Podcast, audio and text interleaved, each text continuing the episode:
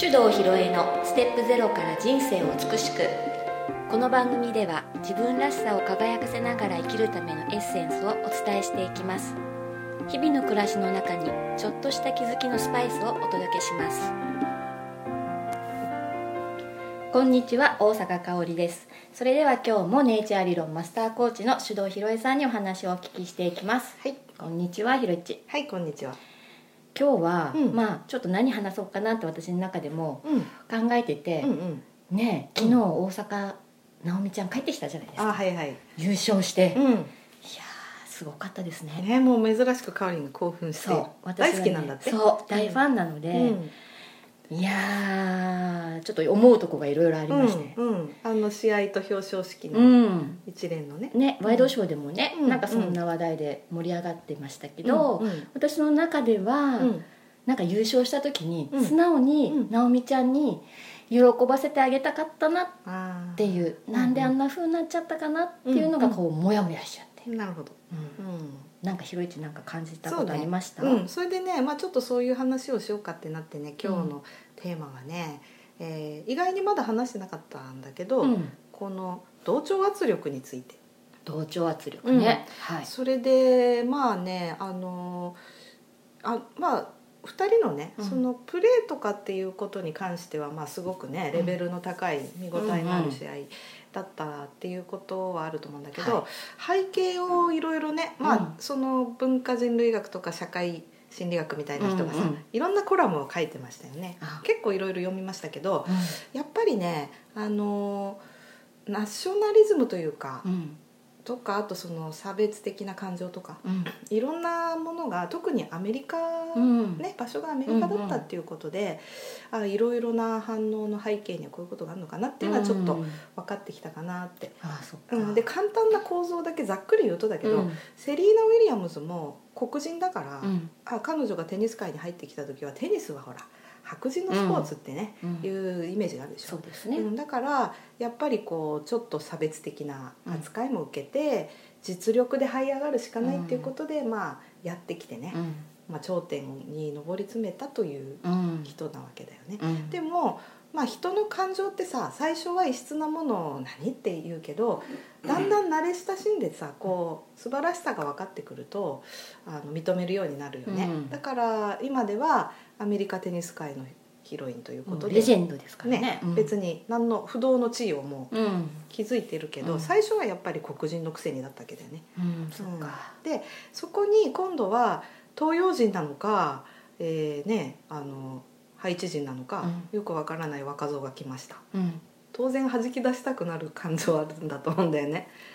心の奥底というかそう。どこの馬の骨よじゃないけど、本音のところにはうん。まあそんな感じであの、まあ、た単純にそれはこうポピュリズム的なねうん。大衆対あの無勢みたいな、うん。そういう感じとかあと全体的に東洋人はねあのアメリカ人は結構、えー下に見てるというかね、うん。そういう人も多いですね、まあ、ヨーロッパの人もそういうとこあるけど、だからまあ日本人国籍が日本だっていうだけで、えーちょっとしたこう下に見られるものとかね、あるんじゃないかと、うん。そっか。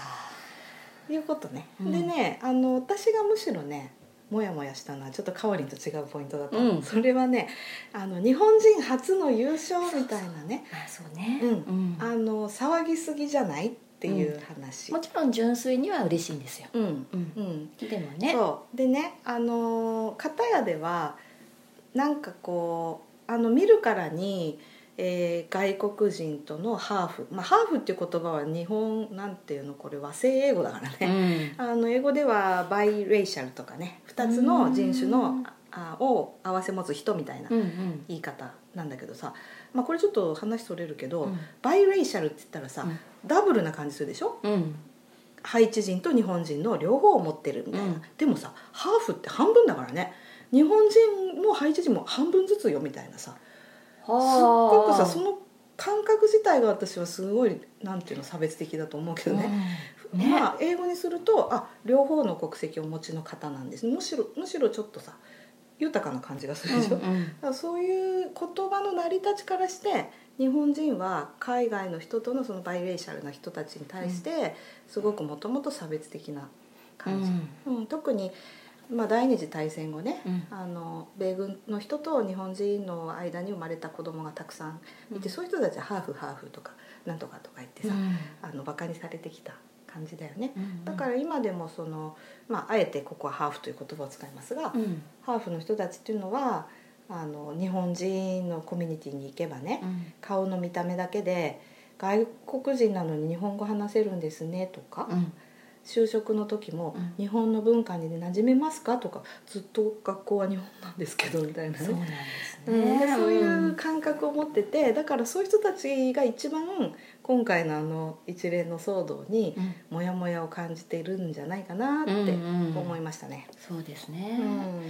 確かにうねんまあ優勝したからこそうん。そういうことは全部置いといて日本人って持ち上げてるけどうんうんうんもそうじゃなかったらうん。あなたはどっちなのって聞かれちゃうっていうことですもんね。そうそう。ましてやさあの、まあ、たまたまハイチでは二重国籍認めてるからさ、うん。二重国籍でいられるけど日本だったらさどっちか選べって言われちゃうからね二十歳の段階。で。はたもう今二十歳ですもんうんねそう、うん。でそういう、まあ、とにかく日本はやっぱりそういう意味でも日本国民とか、うん。まあ、あるいは日本民族って言ったらいいの、うん。でこう一致団結固まろうとする力がすごく働いてる、だから普段はハーフは排除し気味なのに、うん。今回偉業を成し遂げたから同胞に取り込もうとしてるわけ。そうそうそう。そう囲っちゃってますもんね、そういう違和感をすごい感じたかなっていうとこですね。そうですね、うんたまたまね、あの大坂なおみ選手のネイチャータイプを調べますと。はい。私と同じというねこれなかなかはいあんまりね出会わないんでねあ同じ仲間だなと思ってみると、うん。あのひょうひょうとした態度とかうん。何にも腹も立てず淡々としてうん。達観した感じとか、たなんて言ったらうん。動じない感じですよね。そう。いやすごい共感するね、うん。むしろね、あのアウェー感楽しんでたと思うよ、うんうん。うん、全然あ誰も支持されてないけど私やって面白いなみたいに。だからね見た目ほどっていうかかおりんが感じてるほどかわいそうではないよ、か彼女はね、うん。本人はね、うんうんむしろ楽しんでるうんかなって、うん。私があの立場でも同じこと言うだろうなって思った、うんだからまあそういう意味でね、うん。あのまあ、個性を見ていくと何人とか関係なくさ、うん。ああこの人らしくやってんなっていううん。感じになるんだよね。うん。でそのまあアメリカってもともと移民で新しく作られた国だから、基本そのアメリカの国民性っていうのはね異質なものをどんどん受け入れてその個々人のアイデンティティをこう認め合ってそれで一人一人が夢を実現していくスタイル、うん。だからアメリカンドリームとかっていう言葉もあった国でしたね。だけどやっぱりこれは全世界的にだけど、まあ、言葉はあんまり適切じゃないけど右傾化っていうねそのナショナリズムうん。がすごく激しくなっていてでこの今の時代のナショナリズムっていうのがさもう変な同調圧力でしかないよね、うん。うんの極端なものっていう感じ。そうなんですね、うん。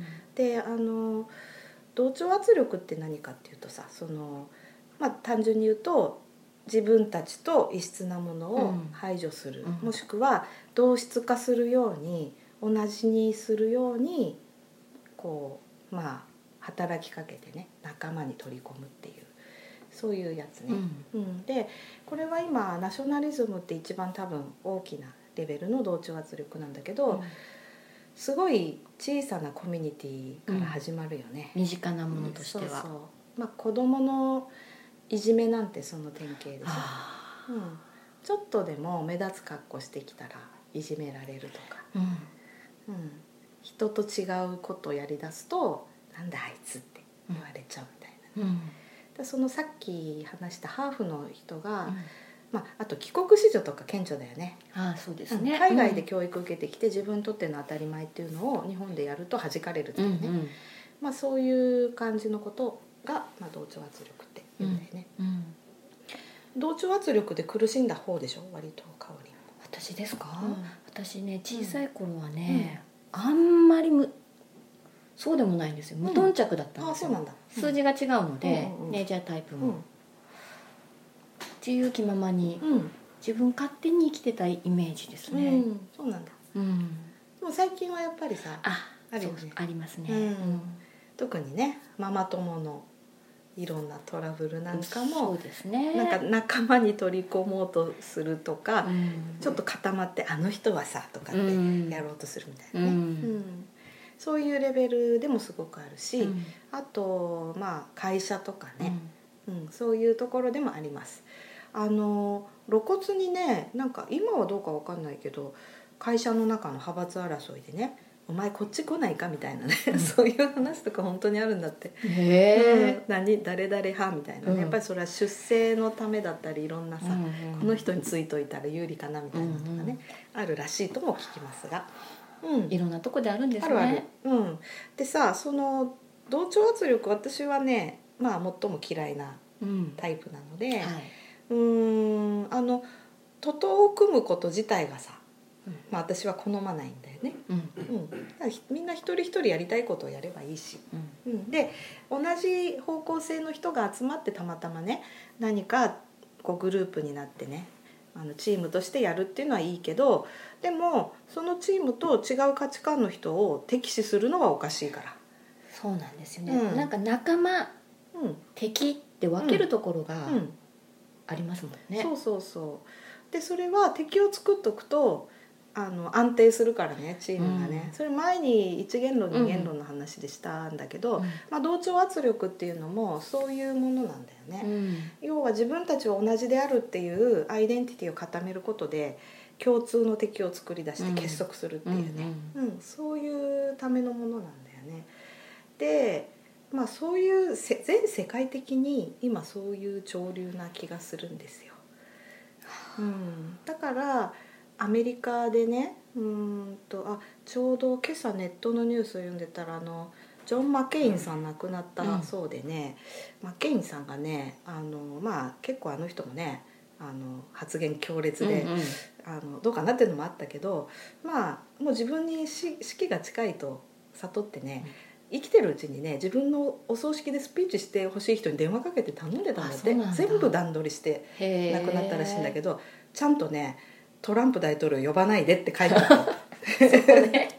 言ってたんだけど、まあそのトランプさんがねまあよしあしはこの際言わないけども、あのなんだっけ「メイクアメリカグレートアゲイン」とおっしゃってますけども、そのマケインさんの葬儀でね娘さんが「再び偉大になる必要はないんです」と。ななぜならアメリカはもともと偉大だからと言ってね。要は暗にトランプさんをチクチクやってたと。名前こそ出さないもののね、でまあそういうある意味ね、えー白人社会の、えー強化をね、あのトランプさんは図っておられるように見受けられますが、であれ嫌いだ嫌いだって言ってる人も毎日ねテレビ新聞でね発言が流れてきちゃうわけね、うん。でそれ目にしてる耳にしてるからなんかねそれは入っちゃうんだよ潜在意識に。そうなんだ、うん、それでアメリカは素晴らしいってもし今ねそういう雰囲気になってるんだとすればあの会場の雰囲気もまあ分からんでもないな。そっかそっか。そこまで行くんですね、うん。うん。というふうに感じました。なるほどね、うん深いですね、うん、まあほ深く掘ればね、うん。これ正しいかどうかわからないけど、うん。私が感じたのはそういうことかな。うん。あのもしこう本当にねあのテニスを純粋に愛していてスポーツマンシップに対してねうん。賛辞を送るっていうスタンスだったらいやよくねこの人種的にもハンデがあって一人でさ頑張ってやってる若者がね女王を倒したのはあっぱれだってうん。個人主義的な人はそう思うと思うんだけどね。うん、でもそれに人種とか国とかっていうバイアスがかかるとああいう風になっちゃうね、そっかそっか。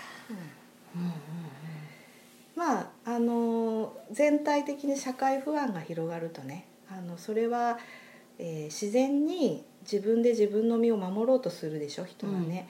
でその時にそのまあある意味同調圧力に乗っかって長いものに巻かれていた方が安全だっていうふうに思う人も多くて、うん。だからそういう騒ぎの尻馬に乗ったりね。うん。日本は日本でさ日本人万歳みたいな、うん。体制抑散的な方向に 乗っかってるとまあ安心みたいなね。そっか。うんまあちょっとひねくれたものの見方を常にしている私としては えーそのように感じた出来事かな。そうですね、うん。うん、私はただ単に純粋にうん。喜んでるだけなんですけどね、うん。でもそこから見えるものっていろいろありますね、うん。うん、あると思うよ、でねまあ大坂なおみ選手のこの887というネイチャータイプね、あのネイチャー理論まだねご存知でない方は、えーネイチャー理論でググっていただくと、うん。自分のタイプもちょっと調べられるのでね、うん。読んでみていただくといいと思うんですが、まあ、この887の人はうん。ね、目の前に難しい課題を出されるとねクリアしたくて仕方がなくなっちゃう。燃えてくるんですか、うん、燃えてくるっていうかねなんつうんだろうな闘志を燃やすっていうんでもちょっとないんだよね、あのどうやったらできるかなと思っちゃううんんだよね、うんだからあの決勝戦の前にねうん「だってセリーナとできるんだよ」って言ってたでしょ、うんすった。ごいわかるね、あうんーあのゲームで言ったらさもうラスボス出てきたぞってね、私だったうら、ん。うわあ次はセリーナだと思ったら、ううんわあどうしようっていう圧迫感と、もうなんてきなプレッシャーですよね。うん。あれをああやって楽しんで言えてる直美ちゃんすごいなって思ったのそこですか、これはねついにボスキャラ出てきたぞみたいなね、うん。そういう感覚。いやその感覚はすごい、うんうん、うん。で次に彼女が多分やることはもうボスキャラ当面倒しちゃった、うん。そしたら次のゲームに行かなきゃいけないんだよね、うん。終わっちゃったから、うん。一個ね、うんこっからが大変だと思うのよ、うん。今までは倒すべきボスキャラがはっきりしてたからね。そこに向かっていくっていうこれをなんとか倒したいってね。次に難しい課題が来ないと燃え尽きるんではないかというのはちょっと私が心配してまだ二十歳だからね、うん。まだまだあるとは思うけど、うん。次の大会次の大会ってね目先を変えてチャレンジをし続けないとダメなタイプだからね、うんそっか、うん次の試合ね日本でありますけどね。そうだね。うん。これはねあのまあ私同じタイプなのでどういう思考をしてるかを読 読んでいくとですねちゃちょろいなって思ってると思ってますかね。いや思うよ絶対そうなんですか。でそこに隙ができるっていうパターンを最も危惧しています。そこに隙ができて、うん。ちょっとミスが多くなると、うん。こうガガガッと精神的メンタル的に。あもういいやってなっちゃうんだよね。ああ、うん。わかるわかる。見てて、彼女のテニス。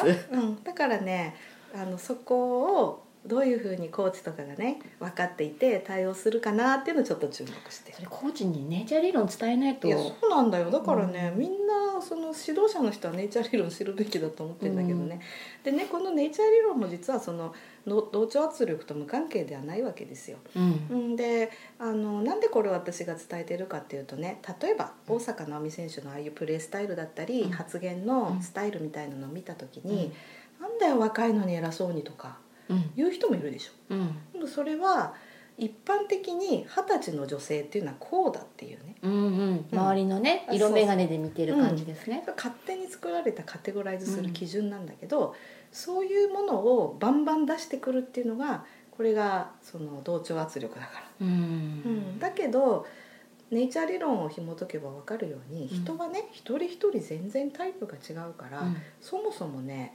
そのみんな同じ行動とか無理なわけ。うんで表面上しょうがないなルールだしと思って従うことはできるかもしれないけどずっとは無理ですよ。うんうんだからもちろんね集団のルールを守って行動しなきゃいけない時もあるけどだからといって全てそこの考え方を受け入れて同じような行動様式を取らせるっていうのは私はどんどんどんどんね人間のパワーを減らしてしまうことだと思ってる。そうですよね。うん。やっぱりそこをこう押さえつけられると、うん。自分の頭で考えるっていうこともやめちゃいますもんね、そうなの。とりあえずみんなやってる通りすればいいかってね、でそれがさ前回も話したね、うん。災害の時うん。の行動とかにも現れてきちゃうんだよね、そうですね。だから、まあ、私たちねこのネイチャー理論で自分らしくみみんなが幸せな世の中にって言ってるけど、まあ、もっとその掘り下げていくと一人一人が輝けるというかね本当にその人の持ってる力が最大限に発揮されるような状態を作りたいと。はい。そういう感じです。作りたいです。うん。私もね。よろしくお願いします、はい。まあ、これ聞いてる方もねあのぜひ一度、ねうん。ネイチャー理論の、まあ、サイトを見うん。てね、そうですうんね自分のタイプを調べてみていただきたいなって、はい。うん。で今ねこの普及活動に力を入れてきているのではい。まあ協力してくれる人がたくさん現れると我々も嬉しいですね。はい。よろしくお願いします、はい。それでは今日はこの辺で。はい。はい。ありがとうございました。ありがとうございました。この番組では皆様からのご意見ご質問を募集しております。宛先はメールアドレス info office 響き .com info officehibiki.com までです。たくさんのお便りお待ちしております。